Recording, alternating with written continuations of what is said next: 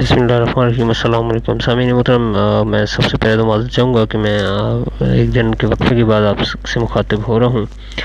اور آگے بڑھنے سے پہلے آپ تمام، اب آپ سے گزارش ہے کہ میری اس جو ہے پوڈ کاسٹ کو آپ آگے شیئر بھی کریں، دوستوں کے ساتھ ڈسکس بھی کریں، اور میری حوصلہ افزائی کرتے رہا کریں۔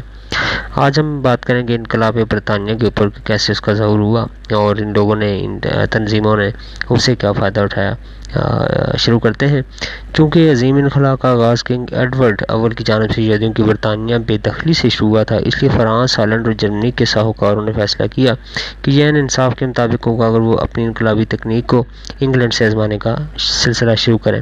انہوں نے اپنے ایجنٹوں کو، جس کو وہ سیل کہتے ہیں، کے ذریعے بادشاہ اور اس کے عمال آجر اور عجیر حکمران، طبقہ اور ملازمین کلسی اور ریاست کے درمیان الفہمیاں پیدا کرنی شروع کر دیں۔ سازشوں نے سیاست و میدان موضب میں مذہب میں متنازع مسائل کھڑے کرنے شروع کر دیے تاکہ عوام کو مخالف کیمپوں میں تقسیم کیا جا سکے۔ سب سے پہلے انہوں نے انگلینڈ کے عوام کو کیتھولک اور پروٹسٹنٹ میں تقسیم کیا۔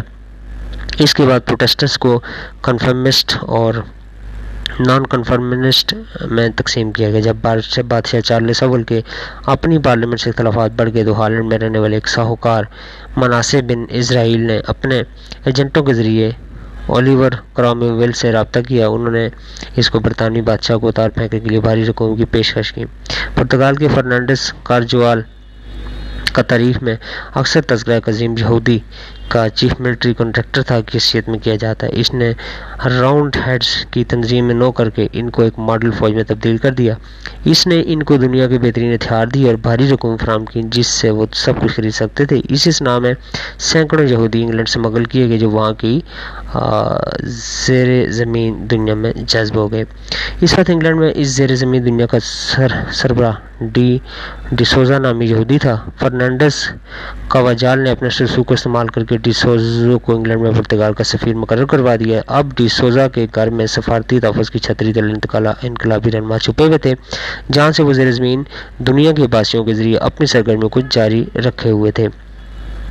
جیسے انگلینڈ میں انقلاب لانے کا فیصلہ کیا گیا، یہودیوں نے انگلینڈ میں کالوینیزم کو متعارف کروایا تاکہ عوام میں ریاست کلسیہ کو الگ کیا جا سکے۔ عام طور پر خیال کیا جاتا ہے کہ یہ عیسائیوں کا اندرونی معاملہ تھا۔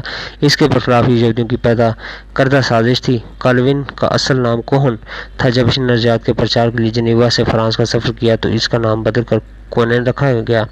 بعد از انگلینڈ میں اس نے کولوین کا نام تبدیل تاریخ، نام اختیار کر لیا۔ تاریخ بتاتی ہے کہ شاید ہی کوئی انقلابی منصوبہ ہو جس کا آغاز سوئٹزرلینڈ سے نہ ہوا ہو اور شاید ہی کوئی یہودی انقلابی یہودی انقلابی رہنما ہو جس نے اپنا نام تبدیل نہ کیا ہو۔ انیس سو چھتیس سے عیسوی میں پیرس میں آنے والی بی نائی نائبیرت کی تقریبات کالون نے اپنے یہودی نصر ہونے کا اعتراف کیا تھا۔ آج کی اس قسم سمین اتنا ہی۔ انشاءاللہ رضیز کال سے آگے بات کریں گے۔ تب تک کے لیے اللہ حافظ۔